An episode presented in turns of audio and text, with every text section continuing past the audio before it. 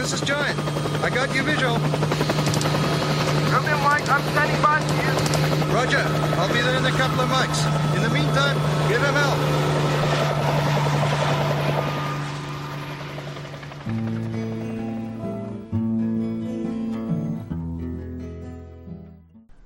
You were listening to the Men Among Men Stories podcast with myself, Hank from Fire Force Ventures, and Bindu from the Men Among Men Stories podcast. Huh? A corpse, or rather what's left of it, decomposes at the foot of a tree. A pile of ants, a leopard skin hanging over half eaten legs, and a bicycle frame stuffed with black powder and nails.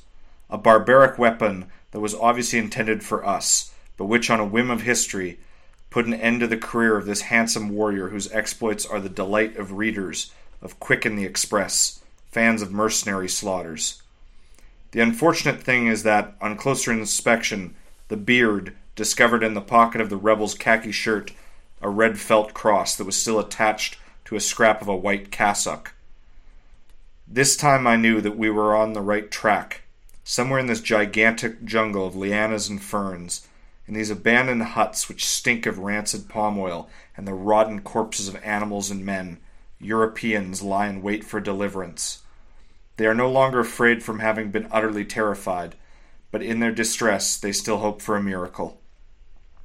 That miracle is us, and we're in deep shit, with three jeeps that, like the truck, don't want to start up, and the monkeys who hold up in their hideaways, plotting how they're going to debone our beautiful mercenary bodies and offer my iron cross to Sumala. Once already I had this impression of an inevitable gutting. It was in Denisovich, in Russia. My vehicle had suddenly run out of gas, in the middle of the Ibaz, full of hidden partisans. The black sky and the white snow stung my reddened eyes, and the cold numbed my mind, my arms, and my hands. I felt I wouldn't even have the strength to pull the trigger when they came for me. In my frozen brain, the scenario of my massacre was precisely drawn, as if I were in a movie theater. But it has been twenty years since then. It's forty five degrees in the shade. I'm below the equator, bathing in a sticky sweat of red dust. My iron cross is still there, the partisans too, but my Fuhrer is no longer here to see this extraordinary spectacle. A Chleuh commanding a Frenchman, a Belgian, and a Jew in a battle where we racists are defending a colored people against the little yellow men of the Red Revolution. It all adds up. Who is this Chleuh? This Chleuh is Mr. Siegfried Mueller, uh, and that is an excerpt from his book, The New Mercenaries. Hey, what is a Chleuh? A Chleuh is a not very nice term for a German. Similar to a word that starts with maybe K. Yes, I, I think we can say kraut. I don't think anyone's. I don't think anyone's going to ban us for saying kraut. It's like the one word you still can't say, or Boche. Yeah, Chleuh Yeah. is um is just another term. Yes. So, yeah, this this is a uh, quite a special book that deals with a a conflict. I'm actually amazed it took us to episode Me too. 22 to do an action to do an actual dedicated episode to because you and I talk about this one a lot and it's very related to the Rhodesian War and other conflicts of the time in Africa. The New Mercenaries. The New by Mercenaries. Siegfried Mueller, translated from originally from German to French because he was a uh, TLDR. He was a German Wehrmacht soldier who was awarded the Iron Cross in the Second World War. Uh, later became a member of the U.S. Uh, Civilian Labor Group, or I believe it's called Civilian Labor Group, or he calls it like the Technical Air Force in West Germany. Um, doesn't join the Bundeswehr for political reasons and ends up working in North Africa initially as a D miner, and then in uh, 1964, 63, 64, 64, opportunity comes knocking in a place called the Congo, where they're having a bit of a shindig Yeah. uh, a major rebellion uh, with a group called the Simbas, and um, he is pictured there after meeting some German journalists, drinking a beer with his Iron Cross still on. The rest is history. Congo Mueller, it is like like uh, Bindu said, it's a long time coming because it was it's a pretty crazy conflict as far as sub-Saharan Africa during the Cold War is concerned. In many ways, the battles in the Congo in the 1960s were the biggest in Africa since the Second World War, and they wouldn't really be matched until some of the operations of the South African border war almost two decades later. These, uh, as I mentioned, involved groups of rebels called the Simbas, and we'll, we'll get into that history. Um, some often actually referred to by Mueller himself and uh, one of his commanding officers, by, who everybody listening probably knows or hopefully knows Major uh, Mike Mad Mike Hoare. Mad Mike Hoare. At least he was a major when when the conflict began. Um, Later, Lieutenant Colonel Hoare. He uh, and Mueller refer to the Simbas oftentimes as well as Mulalius after the leader of this rebel group, Pierre Mulele. So the Congo has a pretty complex and Yeah. difficult history to say the least. There's there's a lot of um, there's still a lot of controversy, I guess, as of late that has uh, brewed up in terms of understanding how the country has kind of come to exist in its current state, where um, basically the since this period, it's been in an almost constant state of war and crisis and conflict. Um, at one point, it was very much one of the most stable places in sub-Saharan Africa and had one of the most developed infrastructures of any European colonial holding in all of Africa. And yet, uh, well, stuff stuff goes shit Yeah. goes down, as they say. As as uh, Siegfried Mueller puts it, we're we are in some shit, and Yeah. um, that's that's kind of what happens to the Congo. So we'll talk a bit about that history. Um, we'll talk about Mueller himself. Again, as per our podcast, normally we highly recommend you actually read this book. Yeah. Uh, it again, it just it's been recently uh, retranslated from French to German and German to sorry, German to French and French to English for the first time in 55 years. Uh, it was published. Was it last year? 2021, right? Ah, well, let's let's actually Right at the beginning, it's 2021. Yeah, 2021. Yeah, exactly. So, 2021, and right in the middle of COVID, this thing was republished Yeah. for the first time after 55 years. And I've been looking for an account for a very long time. When you brought this one to my attention, I was like, yes, I didn't know because I didn't know he had an account. Now I've personally read uh, the account of Major Mike Hoare, who has a excellent work that we will be covering at some yes, point in the definitely. future. If He, he's written two yeah, books. yes. So on uh, the, and Congo Mercenary and uh, the Road to uh, Kalimba. Road to Kalamata. Kalamata, sorry. Yep. The Road to Kalamata and uh, Congo Mercenary. There's probably a few others that I can't. Those are just the ones that I've Mm-hmm. been able to find and read myself. Um, so I'm familiar with the conflict. I'm familiar with uh, Five Commando. That you know, obviously Siegfried Mueller is involved in these mercenary groups operating in the Congo at the time. I wasn't aware that he actually had a memoir, if we can even call it it. Well, we'll Yeah. talk about that in a second. Yeah, we'll talk about the physical book It's as well. not. It's not structured in a in a Yeah. conventional sense. Um, but uh, I guess for the purposes of brevity, I'll, I'll call it a memoir um, called "The New Mercenaries," which originally was published in German, uh, was translated at some point to French, and finally, after 55 whole years, uh, we get an English language source Yep. with a French to English translation, which we're very Yes. grateful for. We're grateful to uh, Catacomb Archives, which is the publisher of these. I we don't know much about these guys. We'll, we'll be honest. They've published two books. Uh, They this have a one, proton mail, so they must be based. yes, yeah, yeah. This one and another uh, website. We, we've we've uh, previously sort of done a bit of promotion of uh, Mr. Grove on this podcast. Um, I know Mr. Grove. I don't know these guys. I know nothing what they're like, but this is a great. I'm really glad that they uh, published this book. So Yeah. I- may, may, maybe show them some love and buy them a copy. I, I've literally been over kind of like the last 10 years trying to scrounge because I heard of this guy about 10 years ago, mm-hmm. um, almost a decade ago now, and I, I've been just trying to scrounge. Uh, Unfortunately, he passed away in the 1980s, so we have kind of 40 years of disconnect from when he was alive to Yeah. you know reading these mem- these primary source memoirs. Um, I've been looking for about 10 years for something to this effect. I know he gave a lot of interviews. I know he was taken out of context in a lot of interviews. Uh, I mean, I've never. I couldn't imagine it myself. Yes, yeah, out yeah, of, yeah, uh, no. Context in in podcasts, especially. Yes, incredible. Yeah. Anyways, uh, that being said, um, I knew there was primary source stuff out there for Siegfried Mueller, who's this very interesting guy.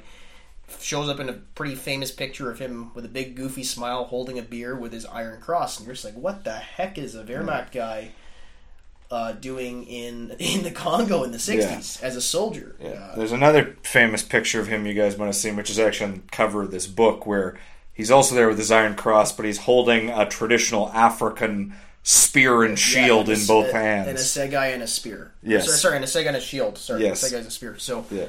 he's uh Asagai? Asagai. Assegai, yeah. Assegai. Assegai spear and uh, a um, probably either a Baluba shield or a Simba shield. It's not clear, but Yeah. he is uh, quite the character historically. Mm-hmm. Um, one of the movies that one of my favorite movies, The Dark of the Sun, has a Nazi character inspired in some Yeah. ways by him, Captain His- Hein- yeah. Henlein, Yeah. who's a very exaggerated Yeah, it was. Nazi. Yeah, as a, who's a, who's a he was kind of the bad guy of the film. Well, one of the bad guys. yeah, one of the. I think this. The Simbas are kind of the main Yeah. bad guys, but he is kind of plays the role of kind of minor antagonist. Yes. You could definitely say. Anyways, um, uh, that's with uh, Rod Taylor and. Uh, Yeah. geez, what's the name? Dark of the Sun's a great movie, Yes. by the way. You guys should watch it. yeah. 1966. Yes. Wasn't it 66 or 60? Yes, it's 1966. It, wa- it was written. It was basically created not very soon after these events took place. like a year. Yeah, Yeah, it had just these events. like the conflict kind of just wound down. Yeah. Yeah, So very interesting movie. Um, there's a super exaggerated Nazi who's like immoral uh, to all hell, right? Yes, and very yeah. like two faced and deceptive. yes, Uh, and obviously, there were efforts at the time to portray Mueller as uh, kind of like this evil, immoral Nazi who was just there to basically kill black people in Africa, Yeah. which is definitely not the case. If you, Yeah. you know, thanks to like a mem- primary source like this, we can get it from the man Mm-hmm. himself. yeah, There's obviously, um, with any primary source biography, the risk of uh, self-aggrandizement or embellishment. Um, I, you know, I, we know for a fact a lot of Germans of his generation who served in the German, well, the Nazi military in some capacity, and I, I'm not, you know, unfortunately with the, the way the world is today, like I'm talking about real Nazis, like actual Nazi Yeah. Germany Nazis, not not like Bindu and his scary podcast Nazi, like real Nazis. Um, you know, Adolf Hitler's military, Adolf Yeah. Hitler's war machine. This generation, uh, in in the immediate aftermath of the war, was fighting for legitimacy, fighting for a place in West Germany, um, fighting for a place in the Bundeswehr, in the Bundesmarine, in the new reformed Luftwaffe yeah, uh, and also fighting for pensions. And, Mm-hmm. um, the organizations such as uh, HA, HIAG, Which was the SS, yes, yeah. Mm-hmm. the SS veterans, and there's a bunch of other uh, Wehrmacht kind of apologia groups that had formed in order. Just it was a pe- battle for legitimacy, pension to be put back into government to prove we. Either one thing, I am fully denazified as an individual, and we are as a collective, or uh, in the case of HIAG, the Nazis did nothing wrong. yeah. so or or at least like Or- we weren't that bad. Yeah, we you know, we we like yeah, bad, etc. exactly. etc. Yeah, Exactly. yes. So- yeah, So with that in mind, um, his uh, Mueller his, his his reputation has been dragged through the mud over uh, the past Yes. few decades. If you go as of right now, 26 June 2022, you go onto his Wikipedia page, you'll you'll see like it doesn't actually talk a heck of a lot about what he did throughout his life. It only mentions like in Congo he committed war crimes yeah, and he was uh, a Wehrmacht Iron Cross recipient, right? So it looks it looks bad if you look at it on a superficial level. At the time, the the rumor mill about him was even more extreme. Um, there were, I guess, reports that he was an old SS officer, that he was wanted for war crimes, that he'd been rejected from the Bundeswehr, and uh, this and that, and he was just a terrible, awful, evil person, just like the movie character Captain Mm-hmm. Henlein. Um, and there's definitely more to Congo Mueller than meets the eye. obviously, you know, Mueller was a man of his time, and he was somebody who served in the the Wehrmacht, and you know, he had certain ideas and stuff. But using him, portraying him as this sort of stereotypical Nazi who just hated anybody who was Jewish who was not white is a complete and utter gross missing uh, characterization of this man Yes. a- and of many of the men who on came from both sides of World War II who fought in the Congo as Yes. um, as, well as mercenaries, but fought on behalf of the first Katanga, and then the Congolese government. Yeah, Which uh, I we'll- guess is- well. Uh, again, as I mentioned, Yeah. there's always because he's of that generation that is trying to defend le- the legitimacy, I guess, of the Wehrmacht. Um, Of the German soldier. Of the German let, us soldier. put it that way. Yeah, yeah, yeah, exactly. Yes. The German soldier. Uh, he doesn't exactly mince words about some of the issues with. Uh, well, well, number one, like the idea of racism. First, Yeah. like I, I don't know if it's like intentionally he's he's trying to em- emphasize it more to legitimize himself but he does like emphasize many times like the idea of like scientific racism is exceptionally dumb and i do not believe in it i do not believe in like like racial superiority in any way right um and to the contrary like he seems to almost denigrate like Western society, uh, and he he's a he's a big Orientalist, right? He loves like Arabic culture. He loves Africa. Is that the word? word? He's like he's, he's like an exotic kind Yes, of guy. Orientalist. Yeah. yeah, he's an exotic kind of guy. His preferences are very exotic. He spends a good chunk of the book uh, talking about how beautiful black women that he meets are. So yeah. Good chunk is an understatement. A Yes, lot of the yeah, book is like this black woman I saw was really attractive. Yes. So he, yeah, he, he had a he had a preference. he had a preference yeah. in life. Let's leave it yes. at Yeah. that. Um, So he's a complicated character. yeah. let's I put it that way. I don't get the vibes that he's just pulling like a Kurt Meyer or whatever, like Who's you know, Kurt Meyer? SS guy who killed Canadians on uh, in Normandy. So he wrote a thing, which was I believe called Panzer Commander, and he talks about how Yeah. he fought on the Eastern Front, and then he he didn't kill any Canadians or whatever on shortly after D Day, despite like a lot of evidence, physical Mm-hmm. evidence, uh, eyewitness evidence that he specifically ordered his troops to kill Canadian POWs. So um, that's like that's one of the pretty famous accounts uh, of because he got he was one of the guys that kind of got scot off scot free, so he had an opportunity. Well, as far as he can get off scot free as an SS commander, but he had an opportunity to write a book after the war, and it was a lot of like. I didn't do it, you know the whole Yeah. like O.J. Simpson. If I did it, Yeah, I- yeah. you know it, it was it was kind of like that. So uh, there was issues with his book. His book is one we should maybe consider covering. It's Maybe, interesting yeah. um, look into you know it's yeah it's a very like controversial topic uh, but not in the way people think i think it's just it's just like an exercise to kind of uh, gather truth from like find the truth from fiction Mm-hmm. Yeah. right um, whereas in mueller's case well number one his upbringing is not exactly conducive to the typical uh, nazi youth at the time he, he's kind of like roped into it as many um, german children were at the time Yeah, he's growing up. part of a different organization. He, he's not socialized into it, and Yeah. his his family background is basically old Prussian, very old Prussian. Yeah. Um, and this weird Bavarian Austrian upstart guy Hitler Yeah. is not. He's not really well respected until like oh damn he is uh, he is the Führer now. Uh-oh, Yeah, yeah. Here we go. I, I guess. No, yeah, and from from what I get from Mueller, just just being honest, like it's not necessarily that he's, and I get this from many Germans who served in the uh, Wehrmacht or SS and then wrote memoirs.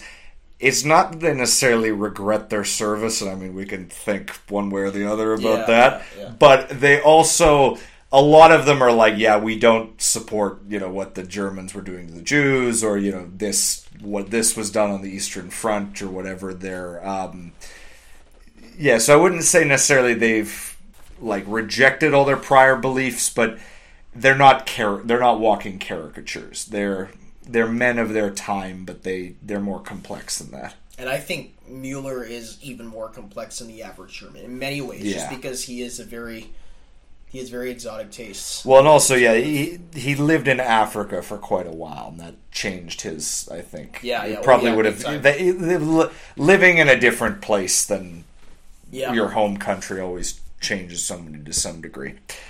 Since we're on the topic of Mueller himself, let's talk a little bit about his early life, and then we'll get into all the events that kind of snowball Yeah. into him eventually going into the Congo, and then we'll talk a little bit about the Congo, uh, not because it's it's, it's Mm-hmm. Yeah. a big controversial topic nowadays, but Yeah, uh, as far as like histor- the historical field goes, but we'll talk about the Congo situation in the Congo in the 1960s, kind of what led up to that, and uh, eventually the liberation of Stanleyville, very kind of the climax of the book in many ways. Siegfried Mueller was born uh, uh, in October 1920. Uh, his father was basically a pr- old Prussian, like old, old, old Prussian, um, who had an administrative post. Uh, a lot of his relatives had served in the military, as good Prussians do.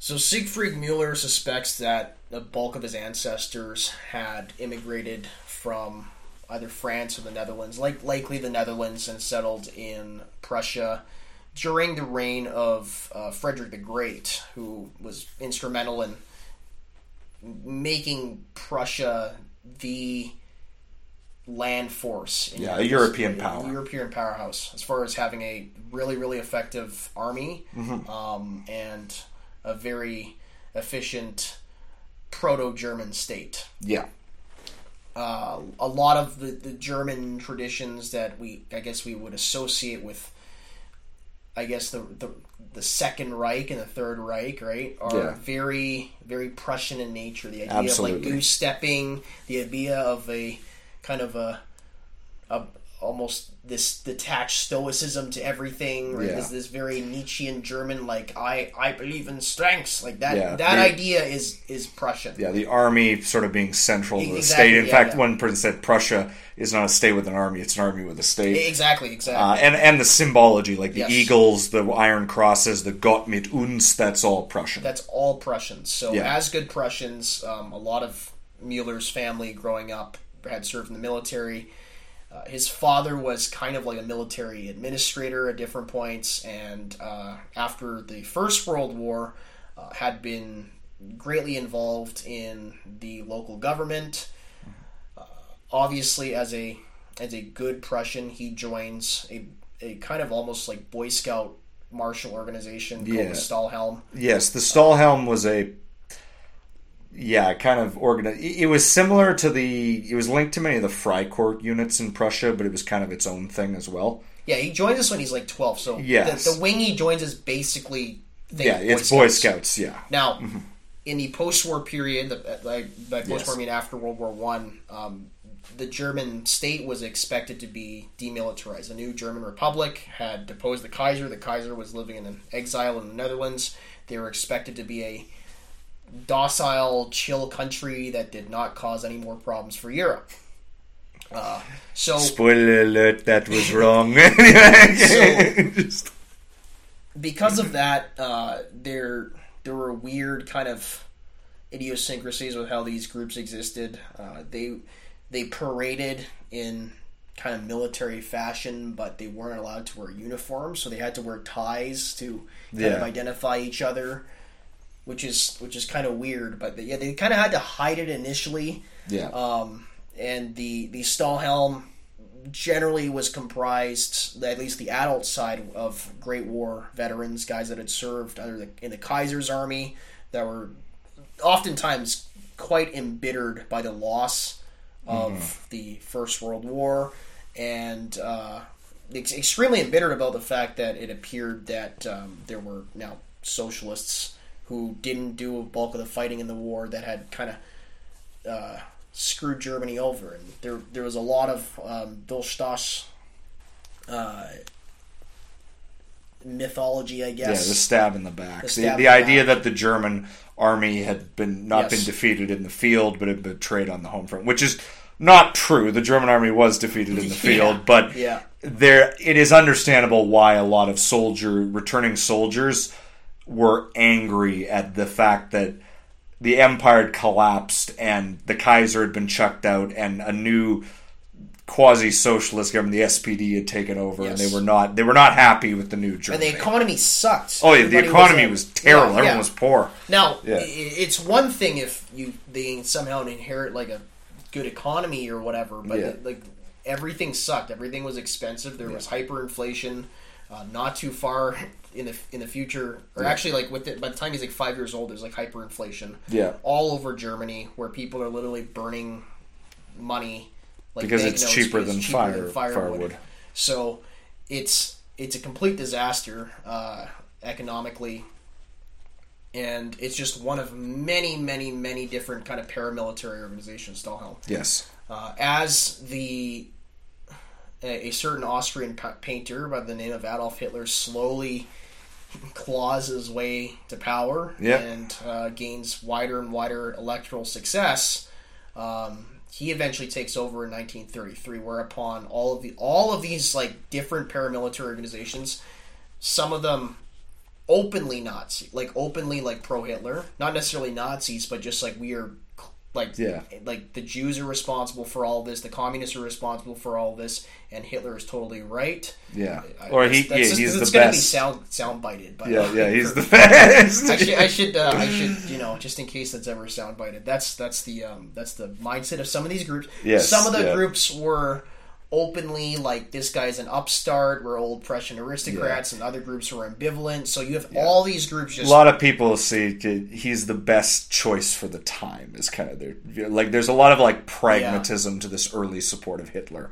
I wanted to finish that sentence because before you were well you were saying all this just- I, I was trying to say that it just came out as he's the best. I really don't want that to be on the podcast out context Well, yeah. So in some groups, though, that was like Yes. like he is like like a demi. He's like Oh yeah, no, there are yeah, but those are generally the Nazis' own groups. These other different groups, many of which Well, are there- nationalistic there- and I- I would say are more pragmatic I, and I've supportive seen, of him. I've seen evidence that there were some like really anti-Semitic groups that are like, I, you know, I.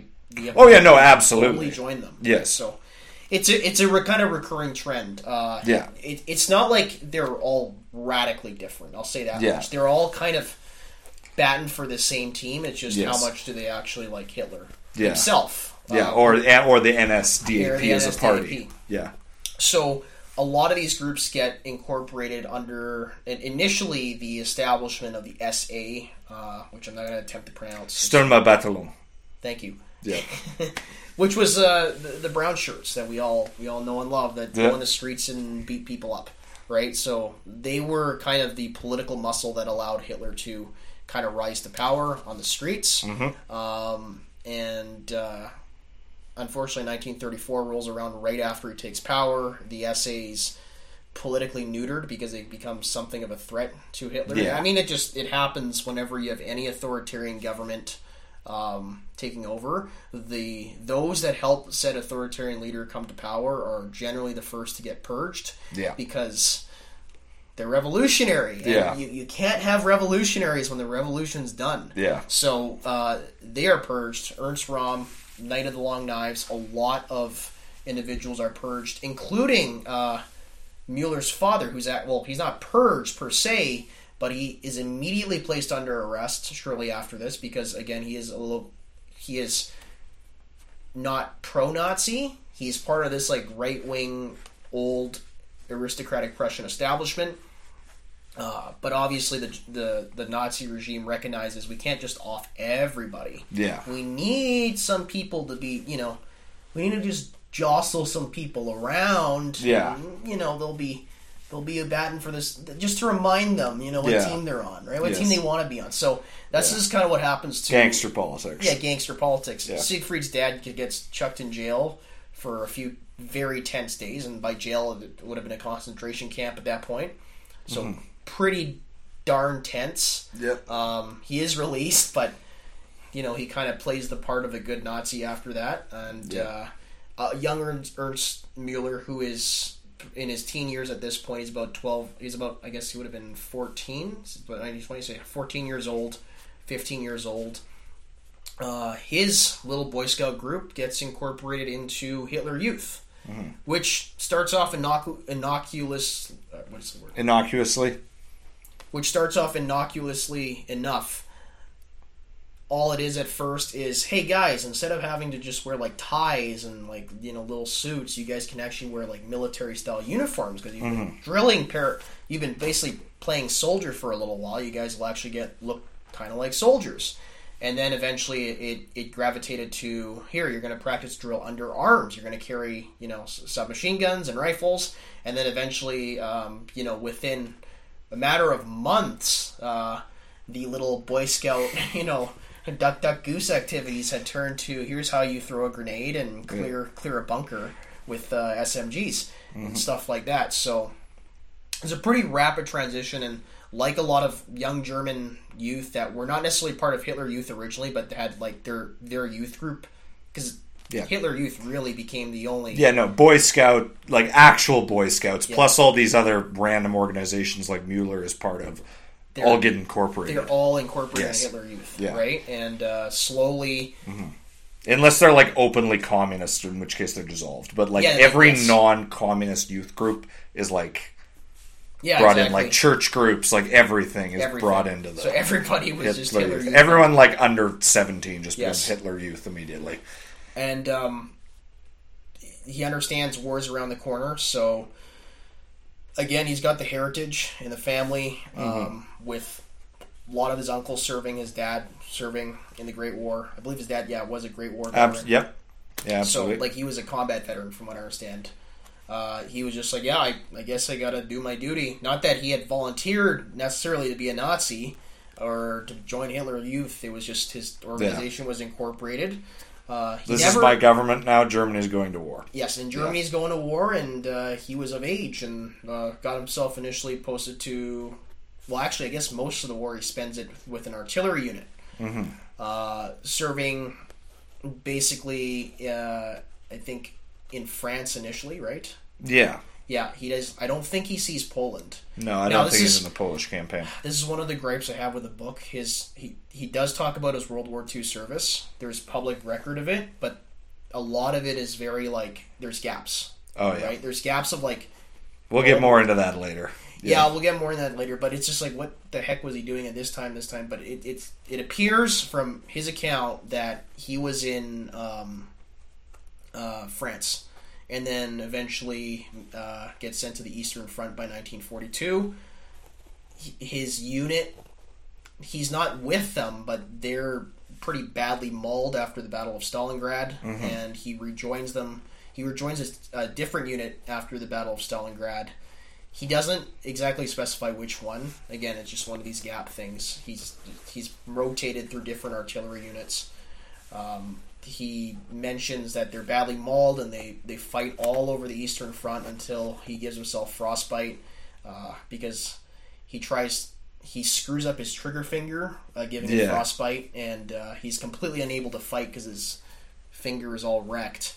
Um, among other things, he's also wounded uh, a few other times as well. So he gets evacuated back to France, and uh, he gets sent back to the front again. Is wounded again.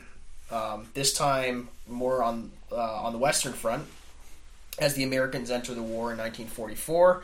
And whilst lying in a hospital, immobilized uh, from wounds, uh, apparently, at this point, he's been offered a commission in the German army. He was like only an, an enlisted soldier, but in the Wehrmacht, he had basically earned a commission as like an officer cadet, the equivalent, or like a close to like a second lieutenant. He was kind of in an in between phase.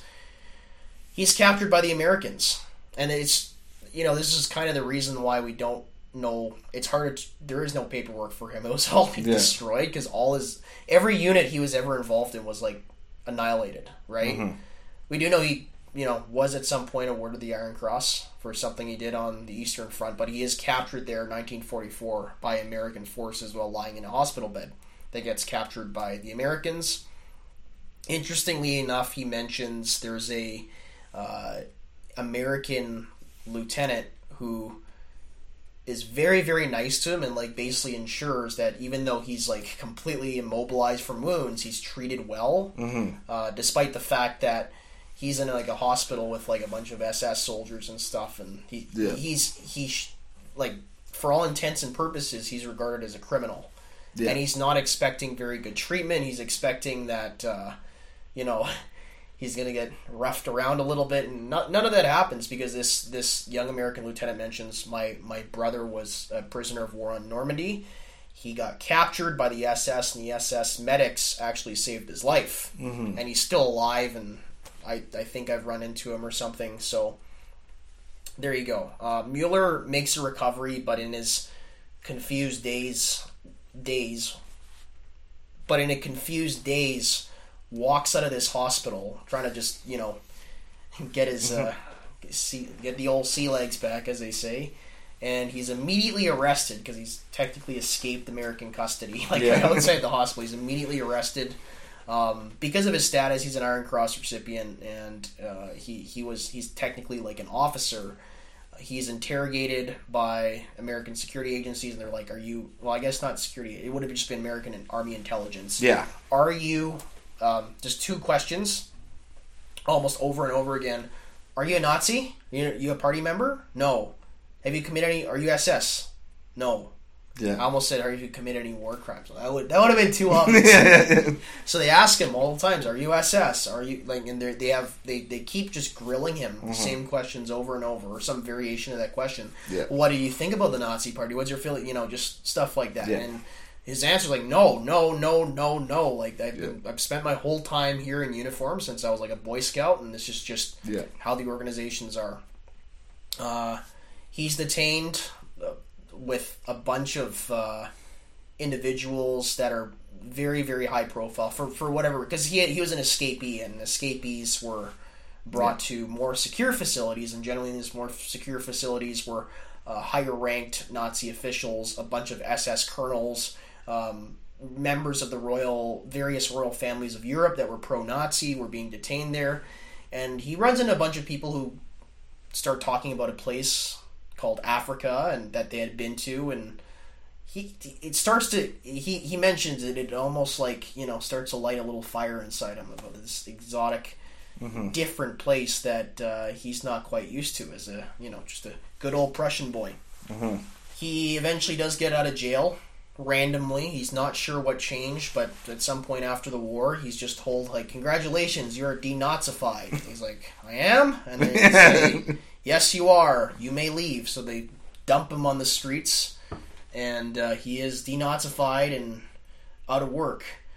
A man with uh, the only experience the only experience he's ever had in his life was basically combat arms. And there's no work for you. So um, kind of out of desperation he works with the american uh, what was it called the labor uh, civilian labor group Because he's rejected from the Bundeswehr. Not right? yet, not yet, Not not yet, yet. So initially, in the immediate post-war period, and they did the same thing with Japan, right? Because Mm-hmm. your grand your grandpa worked with these guys. It was all of the old uh, former POWs, all of the um, former like soldiers that had been demilitarized of, from either from all the Axis forces. Um, they realized that like this is manpower. We need the manpower to police like areas. We need guys that are still armed to just protect buildings. We need to prevent, especially in Japan, like we need guys to prevent a coup d'état from happening Yeah. because people are not going to be happy about the way that Japan's going. We need to prevent werewolf attacks in, in Germany, the Yeah. post-war Nazi resistance. We really want to prevent all this stuff, and we have a huge pool of manpower who honestly have nothing better to do right now and nothing to lose. So uh, one of the such group in one such group that formed was, uh, according to Mueller, this might be a weird translation thing, because from what what I read, it was called this American Civilian Labor Group. He calls it the Technical Air Force, and that's probably what the German translation actually is: the Technical Air Force, which is a uh, precursor to the modern um, Luftwaffe. Uh, he's involved as Luftwaffe. yeah, it's still called the Luftwaffe today. Damn, I did not know Yes, yes. So all the other ones changed their the Bundeswehr and the Bundesmarine changed Yeah. from Wehrmacht and Kriegsmarine. So it's still called Luftwaffe today. Uh, so it's like the predecessor to the current like West German slash German Federal Republic uh, Luftwaffe, which is their air force. So within this within the framework of this organization, he starts working with American uh, bombers at this point. Interestingly enough, that are uh, involved in the Berlin airlift. So basically, they're because the Soviets kind of blockade all of Berlin. They don't let any traffic go through, so the Americans have to actually fly strategic bombers over top and instead of dropping bombs they're dropping like food Medicine. they're dropping medicine there's a famously there's a guy called the candy bomber Yeah. who, who drops candy and uh, Yeah. becomes like a kind of a folk hero to the people of Berlin, Mm-hmm. and it uh, you know puts eggs on the Soviets' face, and they give up the blockade in 1948, and uh, he's involved in this whole process, you know, kind of making amends for being an evil Nazi back in the day. So Mm-hmm. uh, he, he helps the people of Berlin doing that. Is actually a second lieutenant. Uh, unfortunately, in 1955, there is kind of a ruling that individuals who had served in American service, so this American technical, this American CLG group or technical air force, uh, are not allowed in the Bundeswehr or Bundesmarine. Now, I don't know how. It's hard to find an actual. I I was digging a while um, last night, even like right up to the point we were recording this, if that's true or not. But like they said, if you served in this previous organization, uh, we can't have you because you are technically an American serviceman, and we like we're not we're gonna do this ourselves in like a German in like a West German way to establish this new Luftwaffe, Bundeswehr, Bundesmarine, this new West German army uh, military establishment to potentially repel a you know Soviet aggression because by 1955 the Cold War was in full swing. Right, the Korean War had happened and stuff. Um, Mueller mentions that it's just like everything changed when when the Chinese attacked. Like Yeah. it's just like there is like a there is definitively now a bipolar world Yeah. and uh, you know the West Germans like we in the same way the East Germans are like we craft our own identity. The West Germans like no, we're going to do the same thing.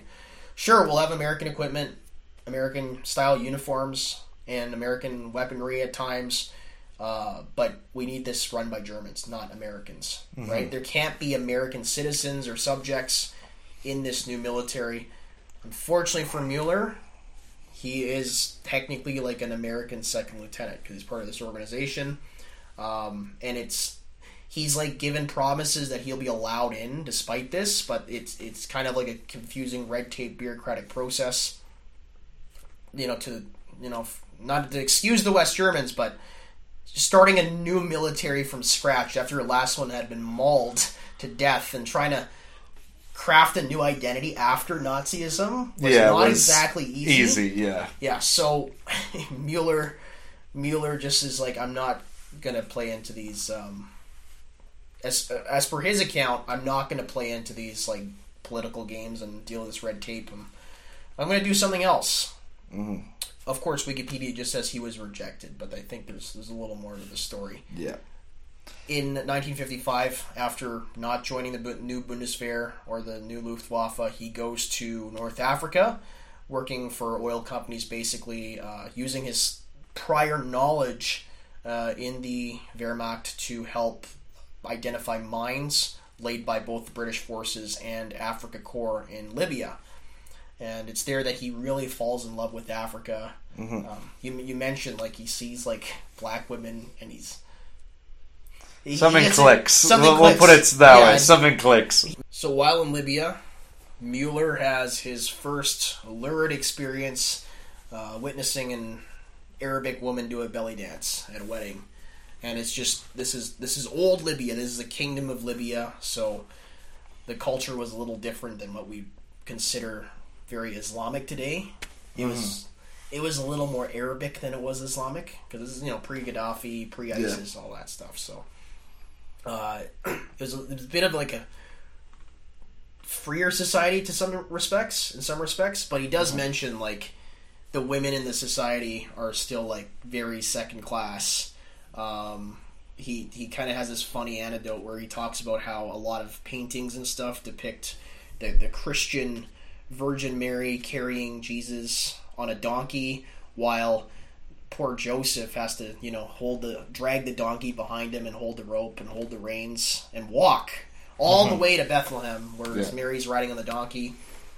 Uh, and he comes across this scene in the Middle East, there in, in I guess North Africa. Sorry, he comes across a scene in Libya where he sees like a man proudly riding his donkey, as proud as proud can be, and his wife with like a baby on her back, carrying like carrying like baskets and crap and sacks of flour on her head, Yeah. dragging the donkey along with her fat husband riding it proudly, going like, "Look at my donkey, guys." so it was uh, it was interesting and just like stuff like that he loved. It was it was just so fascinating. It was so different. Than Yeah, what, very know, different culture than Europe. yeah, different Because in, yeah. in in Europe, there's this this mythos of like you know men should be the women should be riding the donkey with the Yeah. baby, and the man should carry. But it was it was different. And he just he was just like this is fascinating. Um, yeah, and he was just like, yeah, I guess we've created a European myth out of this this culture uh, that doesn't actually exist. It's just like this Yeah. is this is us. We're so he he loves like the differences. He loves like he goes to a few more belly dances and stuff. And Yeah. he, he he just loves his stuff. And even though it's like pretty dangerous work, he mentions uh, at times like he felt like more people were dying clearing these minefields because they're you know they're they're very he, he he does recount like the Muslims are very brave because they, they don't fear death right? They just they, they know Allah will send them to paradise afterwards even if they blow up doing this. So with very rudimentary equipment they're clearing minefields. He mentions that there were at times enough deaths straight up deaths uh, than the invasion of Poland right? Damn. to be fair not not a lot of Germans died during the invasion of Poland but still like that like there was graveyards of British and German soldiers in Libya Yep. that he said that like we could have filled those the same amount of people that had in those graveyards with our own dead, uh, just clearing these mines. Right, so it was a, it was pretty dangerous work. Uh, but I, and he's supervising it out on like on the floor, right, leading the guys, and still doing a still having a great time somehow, right? He, he loves it. And um, after, so after this work contract with uh, various British oil companies, he goes down to South Africa um, for a little more work and a little more R and R. And uh, at this point, uh, he is recruited with a very simple advertisement in the newspaper, which which basically just reads, "Looking for men looking for an extraordinary time." yeah. for you know because he had some Men among men, Yeah, someone yeah, might yeah. say. So- so- something like that. Because he has a lot of foresight, he knows this isn't like a, some weird sex thing. This is like this could be a war. So, and lo and behold, it is. It's a re- it's actually a uh, recruiting officer for the Congo, and the legend of the Congo Mueller only then really begins. yeah. Uh, Congo Mueller in the Congo. Yeah, I guess we should now talk about the Congo. Yes. We've talked a lot about Mueller. Um, so yeah, so the Congo. I mean, it's an ancient, ancient land. It's pretty close to the the birthplace of humanity, according to the the Lucy finds and all that. Um, it's in the heart of Africa. It's very thickly forested, very uh, very ancient place. Um, and the Congo, during the scramble for Africa, was taken over by the Belgians. Uh, it was the famous sort of it made the Belgium Belgium very wealthy through the rubber trade. Um, unfortunately, it was the site of some very horrific mismanagement that led to a lot of people dying under King Leopold II. And when the Belgian people and government found out about that, his control was wrenched away from him and given to the Belgian Parliament, who controlled it. That that happened in the sort of 1890s, I believe and um, the Bel it was run basically on behalf of the crown, but by the Belgian Parliament from the 1890s right up till 1960. Uh, prior to 1960, there was a growing independence movement. It's led by a number of uh, figures who I'm sure Hank could name, but um, yeah, the there was a growing independence movement. So the then crown prince and the Belgian government decide to give the Congo its independence. And that's declared on in 1960. Yeah, just to just to build on that, there's there's two kind of main figures uh, associated at the like head of the independence movement. There's other guys that become way more prominent later on, but really the, the, the two big names are uh, the first guy's a fellow by the name of uh, Joseph Kasavubu, and the second is Patrice Lumumba, who respectively serve in, as as president and prime minister Yeah. in a kind of power sharing agreement because there are two kind of A type personalities as far as African independence and African nationalism go. Yeah. Uh, there's other characters that we'll you know we'll get into um, characters or as in like real historical people, but Yeah. we'll we'll get we'll get into these these figures a little later on. But at this early stage, it's just two main guys who are really, uh, you know, at, at the head of things, and they don't see eye to eye. Not at all. And yeah, so the Congo gains independence from the Belgians, and unfortunately, it swiftly falls into a bit of chaos. Yes, Part part of the reason for that is one of the richer regions of the Congo, known as Katanga, yes, breaks away and forms an un much like Rhodesia forms an unrecognized independent state. yes. Uh, initially, and then this is when our third guy comes in, uh, fella who we're going to be referring back to a lot, Moise Tshombe. Tshombe. Tshombe is a, a Katangese merchant um, who lives in this very prosperous region of the Congo, probably the most uh, prosperous province. In, in many ways, it was like sustaining the rest of this Yeah. whole colony at, at, during the colonial era, right? Mm-hmm. Because of the fact that it's it's kind of like a have region, and all the other regions are have not regions. Yes. immediately like upon the independence of the Congo with under the leadership of Kasavubu and uh, Patrice Lumumba Lumumba being the the primary leader second uh, Kasavubu being his like second I think prime minister. Sorry he, he would have been the president. As prime minister first and then president. Um, Lumumba and Tshombe who was the, the leader of the Kat, Katangese separates uh, out of sheer desperation, um, Yeah. Tshombe recruits white mercenaries for the first time in the Congo. Generally, former Belgian soldiers who had been stationed in the Congo or mem- uh, as members of the Force Publique, which was the colonial Congolese army.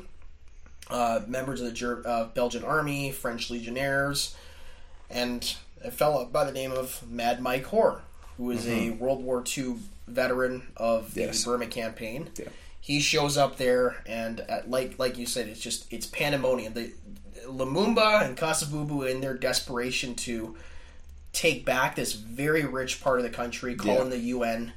There's a big kerfuffle. Yes. And, uh, There's basically, and we should mention also, while Katanga is separating, there are riots in the major cities. Yes. This is not caused by Katanga's su- succession. This is something that happens. Crime like sh- skyrockets. A lot of like suppressed ethnic tensions uh, sort of bubble back to the surface. There's a lot of violence that I'd happens. tribal, tribal, yeah. tribal blood feuds show up. Yeah, a lot of violence, uh, both both between black and white, and all- both between um, black on black and black on white, um, sort of erupt in the aftermath of independence. And Katanga, in many ways, sees itself as we're shoving off from this sinking sinking ship and doing our own thing.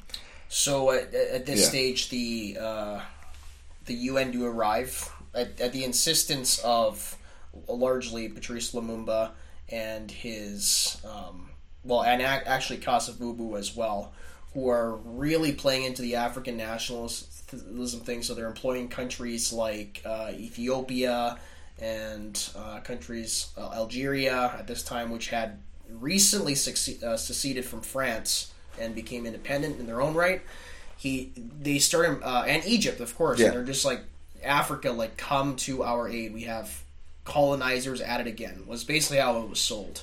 And uh, through the UN, going through the UN, these armies were able to legally like come into the country uh, in a, I guess, politically acceptable way for the international community. Because otherwise, it would have looked like an invasion force, not in any other context. But the new UN, which had pretty decent success in uh, the Suez, uh, only only four years before this, um, we're like, yeah, let's let's do it again. Uh, bulk of the troops were African. There's an Irish contingent, uh, very famously at, at Jadotville. Um, that was involved in that this campaign fighting against the Katangese. Yeah. There was a lot of uh, Swedish involvement in the UN, but, but the bulk of the fighting was done by Ethiopians and Yeah. other uh, African nations that had sent uh, UN forces into Katanga to basically pacify it. During this period, Patrice Lumumba, uh, being kind of a fool and approaching the Soviet Union, which is a which was a big faux pas that you know in like Fallout or whatever or those RPG games where the, like everybody disliked that Yeah. going to the Soviets was uh, everybody disliked that moment, and um, in 1961 he was assassinated. Lumumba? Yeah, Oh yeah. yeah. We don't know where his body is to this day. That's Oh, how, yeah. That's how. See, you didn't even know he's assassinated. They Oh yeah. him. They yeah. offed him. Yes. Well, he's he allegedly was killed by the Katangans, right? I think That's the main. That's there- the most commonly Yeah, yeah. believed story. We're, okay, we, we're not going to make wild claims. Yeah. we're, we're not actually sure because like, Yes. we don't know. There's no body. There's no. He just Didn't got, they find his teeth? I thought they found Yeah, his teeth. something like that. They found Yeah. bits of him, but not, Yeah. not much of him. So Yeah. It's it- a bit it- gruesome, it- anyway. Yeah, yeah. Yeah. It, it appears he was tortured and chopped up into pieces, kind of deal. So Yeah. we're not. Who knows? He's out of the picture in 1961 because he's going to the Soviets, and the Americans don't like that. Yeah. Uh, however, at the same time, there's a relatively low level kind of administrator, minister type guy uh, by the name of Pierre Mulele, who at the same time behind the scenes is going to the Chinese. Uh, he actually, via Cairo, goes all the way to Beijing with a cadre of Angolan, kind of like, we- we'll call them like revolutionaries. Yeah. Not quite military men, but revolutionaries um, men that understood in in many ways the grievances of a lot of Congolese with not just what was happening with the Belgian uh, kind of a, not just ha- not just like the Belgian legacy of you know being colonizers, but also the issues with the Kasavubu government because Kasavubu was a pretty weak leader. Um, the issues with Lum- Lumumba being assassinated, which they felt was very unjust because he was regarded, by, at least by them, um, they were far more ideologically driven uh, than Lumumba was. He felt they felt like Lumumba was going in the right direction by doing, you know, implementing, we'll call them like proto-socialist policies. He seemed to be more on their side, and for that grievous crime, he was suddenly killed. Um, And they they sincerely believed it was like the CIA, these or or the Belgians, right? Yeah. Uh, so Reactionary colonizer forces ex- of some of some sort. And they're Yes. just like, we we have to fight this. They go to China. Um, they get some serious, seriously good training as far as uh, the Chinese are concerned, because the Mm-hmm. Chinese are really their tentacles are extending all over Africa at this point. How funny how nothing changes. Yeah. Anyways, uh, the Chinese uh, teach these guys all about Mao Zedong's guerrilla warfare mindset, right? Yeah. How to how to really, People's Revolution, People's, People's Army, Revolution. all that stuff. all right. Um, at this time, they're also getting support from the likes of um, Che Guevara, from the likes of what's his face, General Giap in Vietnam. Like every every big name in the guerrilla world is like Yeah. here, like here's a letter of support and just just a word of advice on how you run things operationally. They actually translate a bunch of uh, Mao Zedong's books for these guys, and they're just like like read and understand. These guys show up, show back up to the Congo with the tools to really cause some mayhem. In 1963, the Katanga se- secession crisis comes to an end. Katanga's absorbed forcibly back into the Congo. Yes, Yeah. via via the ANC, the army of the Con- uh, the National Army of the Congo, um, and not the South African ANC. So we'll be Yeah. referring back to the ANC again here again. So just for your reference, this is the Yeah. Congolese ANC. Yeah. Them and the UN forcibly bring Katanga back into the fold, right? Um, and initially Moise Tshombe is exiled, but uh, Kasavubu being just so pitifully weak at times and indecisive, ends up actually inviting him back. Yes. Um, and as soon as he's invited back, around the time of his invitation back, Mulele shows back up. Um, and the, an event kicks off known as the Simba Rebellion. Under the leadership of Pierre Mulele and a few other senior, um, I guess, insurrectionists, right? Yes. We can call them insurrectionists. Yes. They uh, they rile up the population utilizing all the tools they had gotten in China, utilizing the weapons and equipment, uh, the know-how, physical like Chinese staff, like passing on information and knowledge from embassies within the Congo and different parts of Africa. Uh, they mobilize quite literally like hundreds of thousands of people, if not millions, into open revolt against the Kasavubu government, which is seen, which was sold to the people uh, primarily as a continuation of the the Belgian. A Belgian and. American puppet. Yes, a Belgian American puppet, and uh, even worse, like bad juju. Yes. They used this the the they really preyed on traditional um, tribal cults and Mm-hmm. uh, the, just just African. I guess the best term would be like African witchcraft. Yes. they really played on, into those uh, primal superstitious fears that a lot of people in the Congo had in this era, and I think in, in large parts of Africa still do, um, where it like basically, you know, I I'm really underselling it with the phrase bad juju, but bad juju, like that man Yeah. is bad juju, that man is evil, that man is is is gonna is gonna get you killed and ruin your country, and he is an evil spirit. He's corrupted by evil people. Uh, add in a little pinch of communism and a communist uh, Yeah. theory. And, Not just and communism, Marxism. Maoism. Maoism, yeah. Yeah. Add in, add in just a pinch of the little red book to that, right? Yeah, and you And- have quite the revolutionary movement. Yes. Hundreds of thousands of Simbas are mobilized, Simba meaning lion. They are oftentimes clad only in loincloths, very poorly armed, right? With exception to a few kind of super well trained uh, Chinese equipped units. The bulk of them are young men that are generally not super well educated, Generally from tribal, generally rural from tribal areas. areas, uh, and, and a good number actually educated by the missionaries, but for whatever reason, due to, due to the nature of their education, had gripes against the missionaries, uh, white missionaries and black missionaries alike. Yeah. So they had gripes against the church. And uh, yeah, no, it was just a perfect storm for these people to start going around. Initially, uh, it- you know, obviously they're uh, painted in like paint that they believed made them immune to bullets, and had bracelets that made them immune to bullets. And they believed that if they died in battle, they'd be resurrected three days later. Yeah. Uh, not fearing death initially, they went after kind of isolated targets. Um, generally, soft targets like like church missions stations, missionary stations.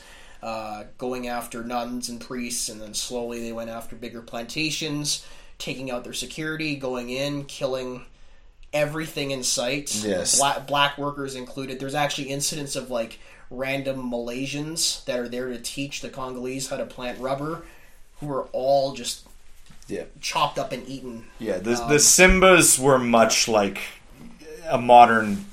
We're talking like Mexican drug cartel or ISIS levels of violence, like extreme brutality. Like we're talking stuff that would be considered a bit much on like Eastern Front. Yes. like it was. It's bad. Like people getting.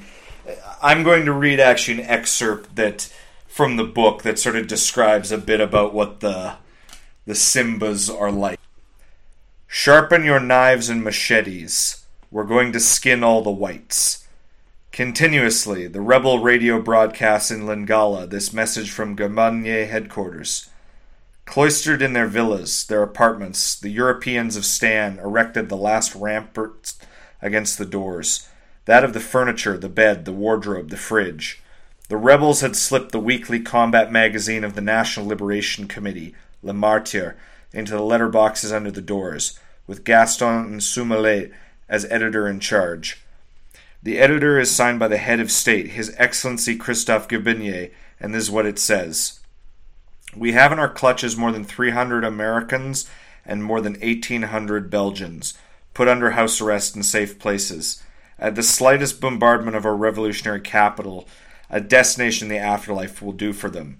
That is, they will all be massacred. We will make our fetishes from the hearts of the Americans and the Belgians, and we will dress ourselves in the skins of Belgians and Americans.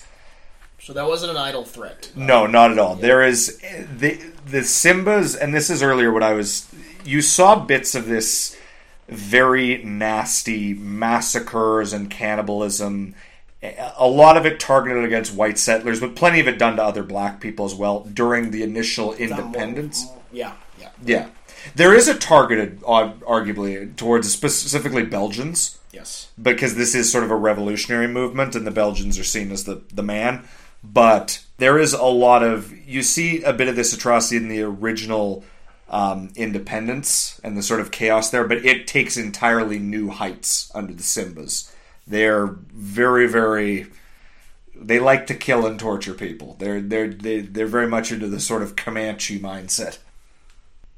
So Comanche mindset with uh, a little bit of cannibalism. Yes, Just for just yeah. for good measure. Yeah. The these guys are uh, bad dudes and Kasavubu being very weak kind of reinstalls Tshombe who had just been kicked out back Yeah. into power because Tshombe uh, you know I mean he's I guess in today's sense that people would see him as a like pr- as a pro-colonial kind of guy. Um, the the guy was a hugely in many ways like a trying to be forward thinking. He he almost was like the Congo Sun Yat Sen. He's he's a very in many ways he was a very uniting figure.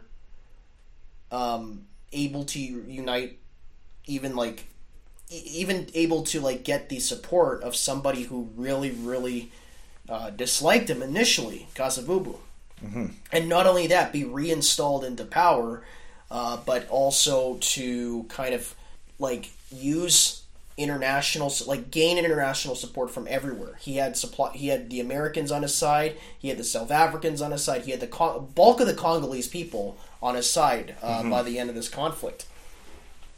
However, he realizes like you know his ragtag army, the remnants of the Force Publique, with very low morale, very low pay, um, not a lot of hope, and a very very scary enemy that was destroying villages all over the Congo and had actually captured, uh, as you mentioned, the revolutionary capital of Stanleyville, and we're holding approximately two thousand European citizen, European and American citizens prisoner, like within their own homes. Um, he knew he needed some help, and. Uh, you know, he famously says to Mike Hoare, you know, give me give me two battalions, like raise some men, raise some hell, just like you did in Katanga. And one of those men is Siegfried Mueller. Initially serving under uh, the command of Major Mike Hoare on an amphibious uh, operation towards a place called Albertville. Um, he serves with a group called Five Commando, famously the Wild Geese Yep. uh, under under Mike Hoare, who is at this point just a major in the Congolese army, uh, drawing pretty crappy wages, honestly, for, for the amount of danger Yeah. they're they're putting themselves through. And uh, you know, there's we're again, you'll just you guys will just have to read the book here, but there's there's moments of serious uh, distress for the guys that are fighting, and there's there's moments of serious tension when guys are not being paid after they've survived the whole firefight. It's like, oh, you're not being paid, or uh, there was like a rule that half of your wages had to stay in the Congo. You couldn't ship them elsewhere, and oftentimes you're being paid in worthless Congolese francs, which you can't are not legal tender outside of the Congo because the Congo's a mess, right? So it was it was really sketchy. These guys were hoping for the best, but at, at points like morale was very low. Uh, so fighting through that, um, he Mueller eventually. Well, first off, when he actually arrives, and this is this is part of the thing that makes him famous, is he asks uh, Major Hoare, like, "Am I? Can I wear my Iron Cross?" And Mike Hoare is actually like, "I insist you wear your Iron Cross." even though Mike was on the other side of the war and had no love for the Germans, and you know, I, I can imagine he would have had friends that were killed in action fighting against the Germans on the Western Front. Now he was, you know, of course, in Burma, so didn't really fight the Germans himself personally. Like I'm sure he understood like there were some bad cookies in that army. Yeah, yeah. And uh, you know they aren't they weren't our Putting friends it- exactly. That's putting it mildly. Yeah, So, but he was just like, "You're a brother soldier, man, and Mm-hmm. you know we're all in this together. You gotta you gotta command some respect." Mm-hmm. Um, in, in his first mission, funny enough, he's got this. Uh, Mueller is given his kind of own platoon within the structure of Five Commando. One of the subunits called Five Two Commando, um, where he serves with has like an Italian fascist mechanic, like a Jewish anti-communist, and an ex-German or jeez, and an East German guy Yeah. of all people, like a former East German communist that some that jumped the wall, Yeah. right? Uh, and who was formerly actually in the East German army as a paratrooper, right? He has all these like weird people with him, and it's just it's a rainbow coalition. Yeah, and- these are the mercenaries. They're from all over, like Yes. the Western world. They're from from Israel to Canada. like they're I don't think there there might have been Canadians there for all I know. There might have Uh, been. yeah, the, the Yeah. records are kind of spotty. There's actually a full list of everybody who ever served in uh, Five Commando that that we know of, um, and it's in on a w- website called mercenary-wars.net. It's like the only source for it. And it's got everybody listed, but there's a bunch of like question like nationality. And it's a question mark because Yeah. we still this is a mercenary unit, and it was it's in a country that has gone through. I think four different iterations now since this conflict, so it, the paperwork doesn't exist anymore. about twenty civil wars. Yeah. Well, I guess Yeah. okay. The technically the way that it's looked at by a lot of I guess humanitarian groups now is it, it was one long uninterrupted civil war because that's really what it was. Yeah. Right. It what it never there was never like a pause. It was Under Zaire, wasn't there a pause? no.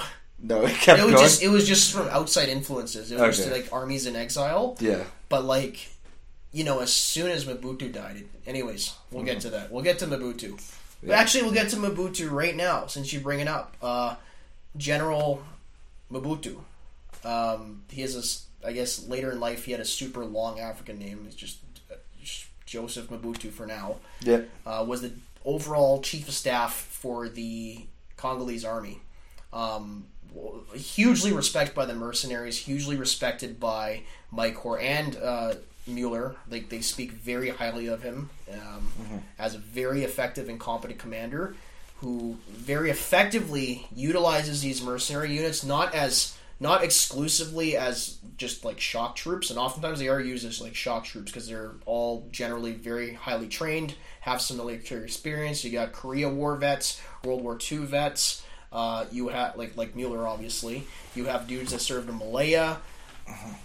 Serious dudes um, and and of course just like people with nothing to lose because they Yeah. you know they cheated on their wife in Europe or something. They, they Yeah. got nothing better to do so he used these guys very effectively in conjunction with the ANC uh, the black troops right utilizing like placing them at different points in the line and uh, they have a pretty dramatic after the Albertville uh, seizing Albertville by via um, an amphibious assault uh, they have this huge column from basically the southern tip of the country all the way to the northern tip of the country. Uh, and this is a country like a hundred times the size of Belgium. It's a big country. It's Yeah. one of the biggest. In, I think it's the biggest in Africa still. Certainly I say, up there. I want to say it is. Yeah. It is huge, right? Going all the way up to the northern tip of this country, uh, and knowing full well, as, as you read in your excerpt, that they're in, in Stanleyville, which was the northern tip of the country. Uh, the moment they started fighting, like there there would be a bloodbath. Yeah, It's people are going to be massacred. yeah, they are holding the whole town gunpoint. They're like, we'll, we'll kill all the whites here. And along the way, they're dealing, they're encountering like random plantations and uh, farms and uh, farm uh, church missions where all the whites there are literally just like skinned and flayed. Now Mueller describes a lot of the atrocities he witnesses that the Simbas commit. Um, so it's it's quite obvious to know to like why they don't take a lot of prisoners. Yeah, no, there was no there was no love lost when Uh, Yeah, there's no Simbas were captured. because they're they're running oftentimes into like impaled children and yeah, no, kinds this of nasty yeah, no, and the, and the Yeah. Simbas are yeah, they're not again. Th- this is like fighting ISIS or Yeah. fighting a Mexican drug cartel. Like you're Exactly. encountering horrific stuff So- every day. Mueller doesn't go into too many of the details, and maybe we'll look at Mike Hoare's uh, Congo mercenary later on. But he, Mike, in his investigations of this stuff, like determines like the causes of death. He has to actually like Yeah, check the corpses and get reports, and every body has to be investigated, right? yeah, Um, and it is, is pretty horrific. Like there's there's bodies strewn all over the road, like Yeah. literally like skeletons because it's a jungle, so the, yeah, there's nothing left after a few days. Yeah. It's just there's skeletons all over the road. It's a horrific situation, um, and fighting all the way up, they're accompanied. Uh, they they once they make it to Stanleyville and they're surrounding the border of like the kind of the city's outskirts. Uh, 250 Belgian paratroopers in American aircraft are dropped into the city to support them because there are Belgian nationals and uh, the the land force made up of the ANC, five commando, and other European mercenary forces, eight commando, now led by Siegfried Mueller, all storm in, and uh, they, they amazingly, amazingly, they save the day. Like they literally, there's there's hundreds of people actually in um, Lumumba Square, which is a big like public square in the center of Stanleyville that had a big statue of Patrice Lumumba that the Simbas love to execute people on. They love to like bring people there, and they actually took the mayor there. They ripped out his heart, ate it in front of the crowd, and then like set his corpse on fire and just, just stuff like yeah, that. yeah. Yeah. It's It's a grim place. yeah, there. It's not a nice place. They have a few hundred uh, white civilians there, and they have them like all doused in gasoline and stuff. And yeah, they're and ready to they light start them shooting. up. Yeah, Yeah. They, and they, they start shooting. They, they do kill a lot of civilians, um, but like amazingly, they are able to save a lot of people, despite Mm-hmm. the fact that obviously the moment the first shot goes off, they start shooting white people and blacks. It's just indiscriminate. Yes, it's, yeah, it's just yeah. The the way to look at it is the Simbas like did often like specifically target white, white people, but that doesn't mean they like spared black people at all. They a lot of, again the mayor was black and they ripped his heart out right and ate it in front of the yep. yeah. They the the Simbas were I, the the way it would be guessed is like how communist like the Bolsheviks in Russia treated like the aristocrats as the main enemy, but they would be very brutal to any peasant who crossed them in any way. Yeah. I think that's a good way of looking at it. So from Stanleyville, he uh, they they do liberate it. You know, Operation Dragon Rouge, very Yep. famously with the Belgian paratroopers. Of course, the Belgian paratroopers get all the credit, even Yes. though like the bulk of the fighting Is um, done by the Mercs. yeah is done by the Mercs and the ANC. Mm-hmm. Uh, but but I mean, when they're there, the people are just, especially the blacks who have. Uh, at, he estimates at least two thousand blacks died. There's Yeah. Mm-hmm. estimates all over the place, but I I believe that number makes sense. Yeah. And most of their bodies were thrown to crocodiles, so there's no. Yeah. This is not even stuff we can properly trace anymore, right? Thrown to crocodiles by whom? The Simbas. Oh, okay, yeah. Yeah, There was- I I've heard of like Mike Hoare gets into it a little more, but Yeah. like the there aren't mass graves in the Congo because I mean the jungle is unforgiving. You know, Yeah, yeah, yeah. Everything eats. that's- yeah, it's, it's it gone, eaten. right? Yeah. So um, from from there, uh, event from there, um, Mueller finally like interacts with some journalists and stuff, and at that point, he's like super famously defamed uh, by Yeah. by West German journalists and stuff because they basically get him drunk and get him talking and Yeah. and completely misrepresent everything he says, accuse him of being former SS and stuff, and he's just like, no, I'm not. Yeah. So he continues to serve. Uh, unlike uh, Mike, actually, one of the things that makes his his later unit, Eight Commando, a little bit different, because after Stanleyville, he gets uh, he gets given a command of his own unit, Eight Commando. Is they're actually allowed allowed to wear camouflage? So he's in his in his famous picture, he's wearing a camouflage smock, right? Whereas Mike Hoare's Five Commando, they were not allowed to wear any camo, just as a I guess a thing to differentiate them from the ANC. They weren't Yeah. allowed to wear the, the breaststroke colors. But uh, given command of his own unit, 8 Commando, uh, they set off on another crazy column. Now they're on like kind of the north eastern side of this country. They have to go all the way to the western side of the country, central. Yeah. And uh, it's another long journey where um, they get into a bunch of firefights as well again. Uh, we got another. We got, got another excerpt. We do Yeah, indeed. all right. So this is, I believe, on the road to Coquit, Coquitville. I'm probably mispronouncing that Yeah. Because I don't speak French. But uh, on the way to Coquitville, Coquitville, Coquitville, Coquitville, Yeah, something along something. He calls it. He calls it cock. Actually, yeah. I'm not joking. Like because he calls Stanleyville Stan, and Yeah. um, a lot of the guys called Leopoldville Leo, which is the Yeah. like the good guy town, and the, the Yeah. right. So they called the Coquitville. Yeah. Just Good cock. guy meaning where the mercenaries were. Uh, The ANC. The, Yeah, the mercenaries the, in the the ANC Tshombe, were- the Tshombe government. were um, yeah stationed out of. On the bridge, nobody. Nothing is moving around. I raise my arm and we rush off, surprised by the silence. One and a half kilometers further on, just as our nerves are starting to relax, a hell of fire breaks out in our left and in front of us. This time it's the real deal. Everything is there rifles, machine guns, bazookas, machine guns of various calibers. No more skirmishes with the gesticulating, colorful Simbas. This time it's the real war, and it smells like Chinese. Lieutenant Avison Conde, who is in the lead with some light vehicles, managed to stall and leave the fire zone with the radio car. I arrived behind, preceded by three cars. A jeep explodes, throwing its occupants in all directions. Another one bursts into flames, and the men dive screaming into the ferns along the road. I stop the Land Rover and do the same as they do while crawling backwards. Get off the road! Fire at will! The column in the rear was scrambling like an anthill that had been stepped on. Some men are shooting back. Others are taking cover behind their vehicles, and all the machine gun fire we were receiving seems to come from nowhere. We are by now about 300 meters away from the point where the first cars are still blazing. Each one has its reserve of gasoline and shells. These explode, first separately, then in packs, digging huge funnels on the road. From afar, we hear the sound of another battle. Abison Conde must have come through and snagged another enemy band a little further away, and the knotted group is still on the move. I'm not sure what decision to make. Stay under cover? Attack? Wait for the night?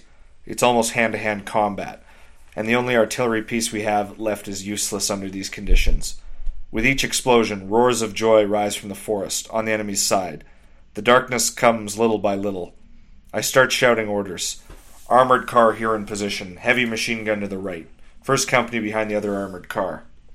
In truth, there is no such thing, and my men think I have suddenly gone mad. But I know the enemy is close by in the crackling woods, and we have to deceive them about our true strength. The radio car is no longer with us, and it is impossible to contact headquarters. Staying there is terrible, and I'm thinking of trying to break through to the front under cover of darkness, but the enemy has gasoline cans placed on the road, which they immediately ignite. The night is spent shooting at random, and then a gray dawn rises along with a fantastic hurricane, the likes of which can only be found in the equatorial forests. In a few moments, everything is dripping with water. So just insane, like roadside ambushes, like the jungle being quiet one minute and turning into a like a twelve hour firefight the next. It's that's the kind of fighting that Yep. goes on in the Congo.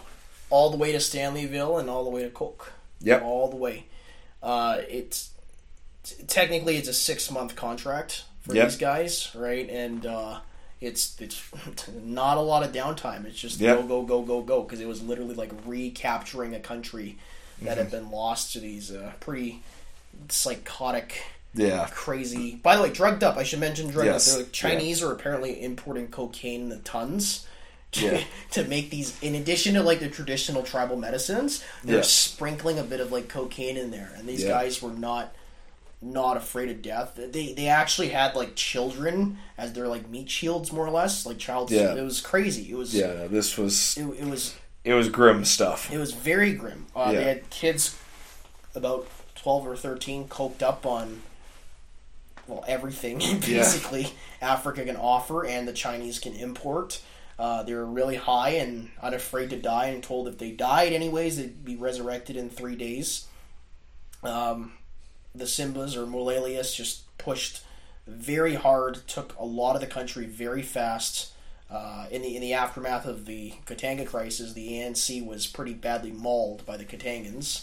So there was no real law and order until uh, guys like Siegfried Mueller and Mike Hoare showed up with the um, support of Tshombe and under the command of General Mobutu.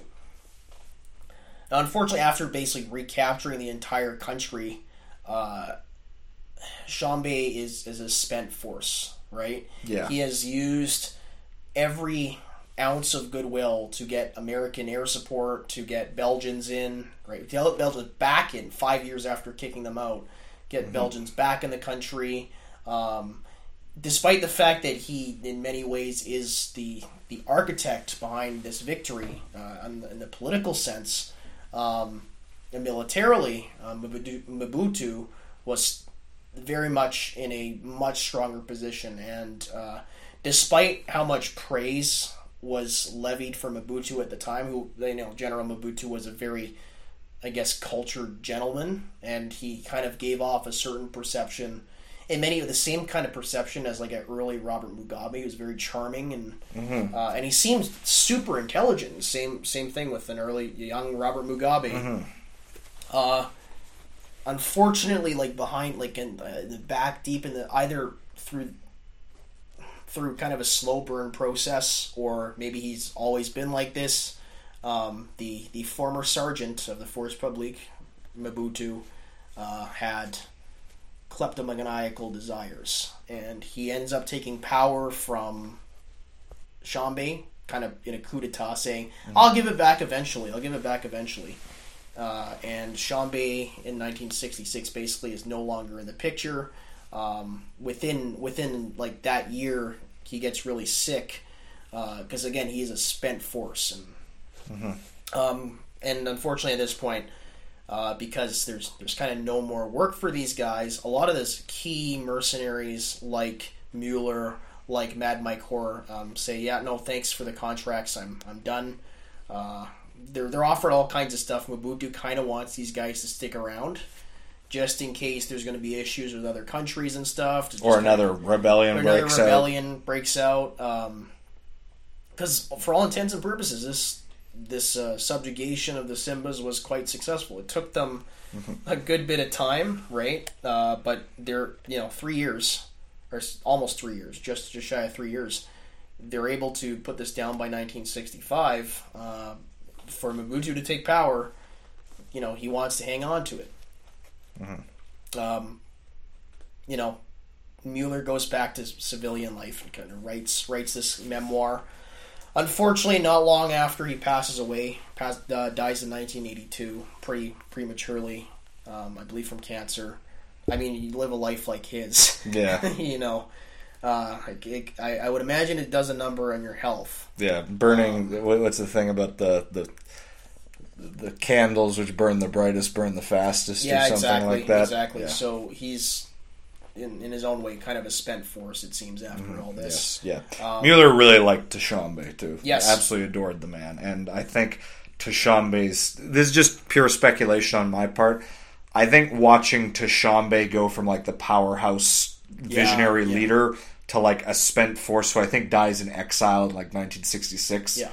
Um, you know, from No, he never goes back to the Congo. yeah, yeah, is that's a lot for Yep. a guy who's sacrificed so much blood and stuff Yeah. for Tshombe's version So of uh, Africa. the sum up over the next thirty years in the Congo, Mobutu, his temporary hold on power isn't so temporary. Yeah. Um, in 1966, towards the end of Tshombe's life, there's two separate rumors that he's either been invited back or he's going to come back to the Congo. And all of the white mercenaries, both on both those occasions, uh, have serious mutinies. And unfortunately, those mutinies are crushed because Tshombe did not come back, and uh, the ANC became top dog. And by Yes. the time of the second revolt, um, Mobutu's just like, okay, I don't want any white mercenaries in this country. Yeah, country. they're they're they're dangerous. and not, they're not not only loyal. that, he declared himself an anti-colonial Africanist and uh, tried to expunge Belgium of all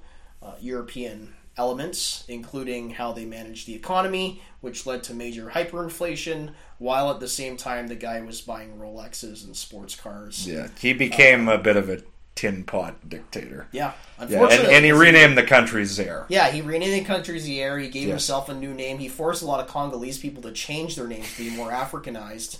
Uh, Yeah. And uh, you know this stuck. This this kept going on until 1997 Yes. when he finally died. Yeah.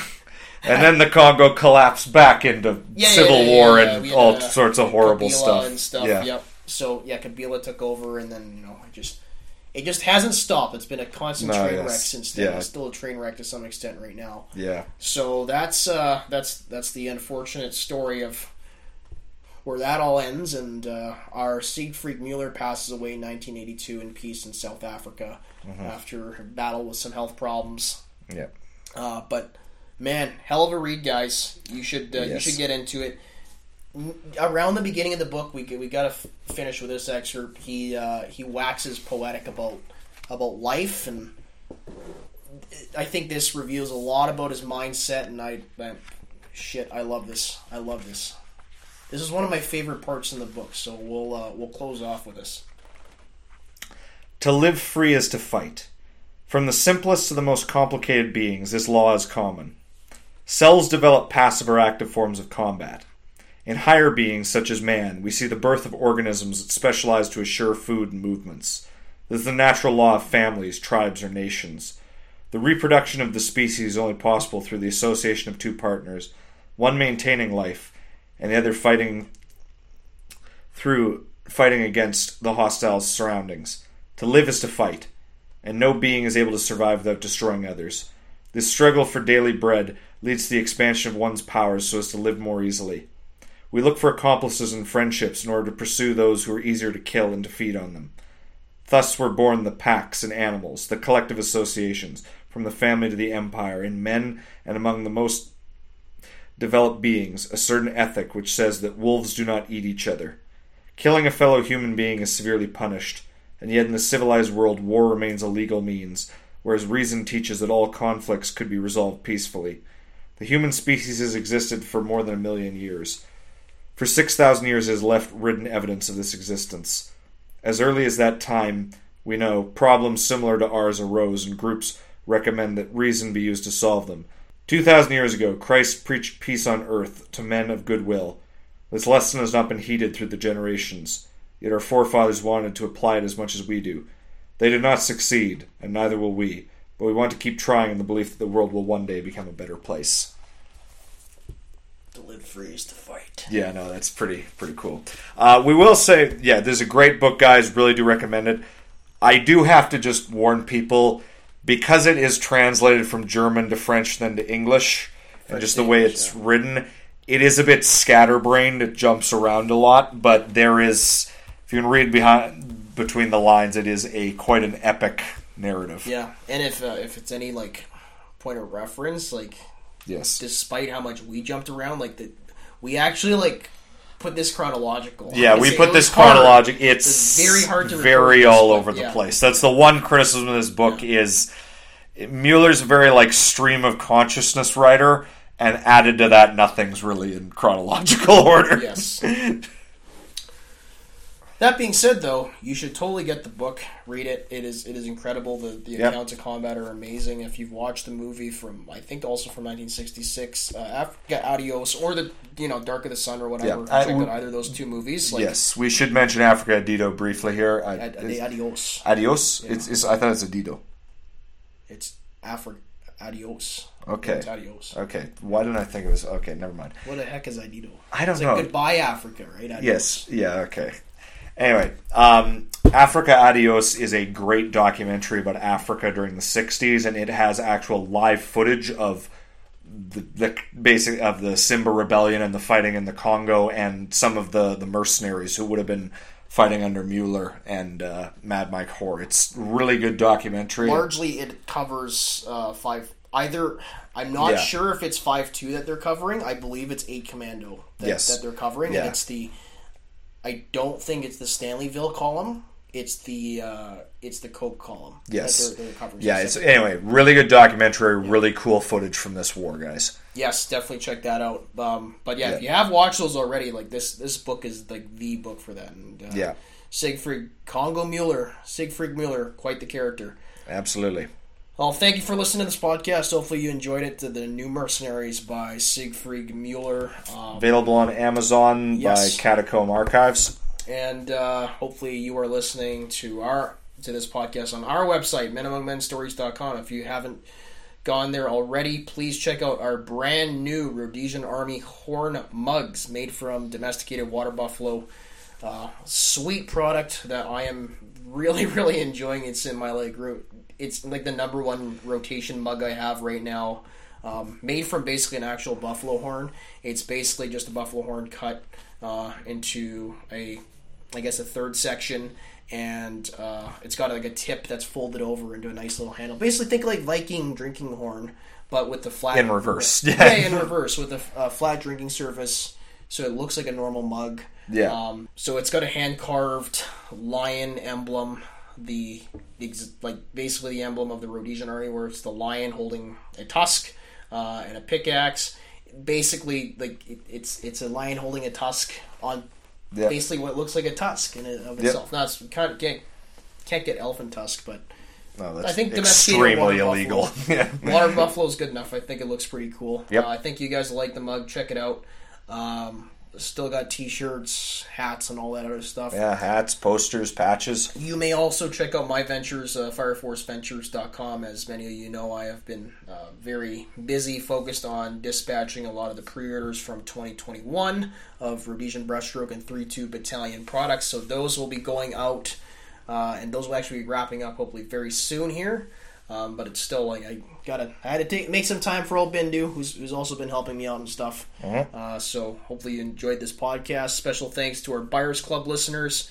Uh, special thanks as well to Commando Blog, who has hosted us uh, so kindly over Yeah. the the They've been with us since the start. yeah since the year year and a half or whatever since we've been going almost two years. Yep. So special thanks to them. Actually, I think it's the two year anniversary right now. It's Nope. right around No, it's not. July No, it's uh, late. Like it's in the fall. in the fall. Okay. Yeah, we started doing this So almost 2020. almost two years. Almost two years they've been with us, and um, they are fantastic. They also launched their new initiative, Commando Heavy Industries, which is going to be an actual, uh, well, cool store. I'll leave it at that. Yeah. It's going to sell cool, fun things.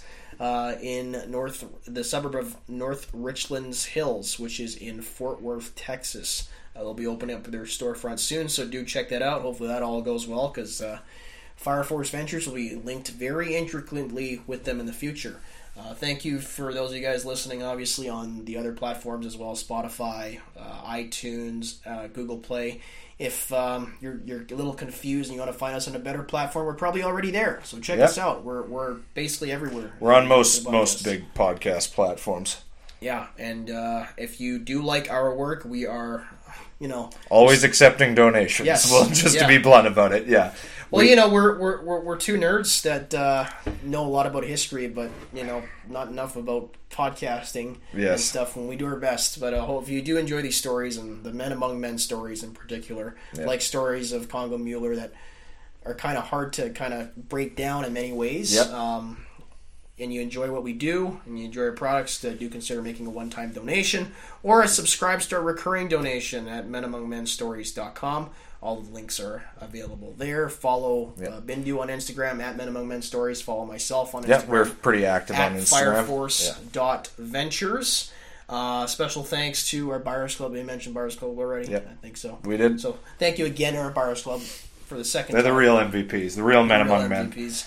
And uh, sh- a special shout out as always to our listeners that are uh, members of the military, active force or reserve force, law enforcement, paramedics, first responders, dispatchers, bush firefighters, and everybody in between.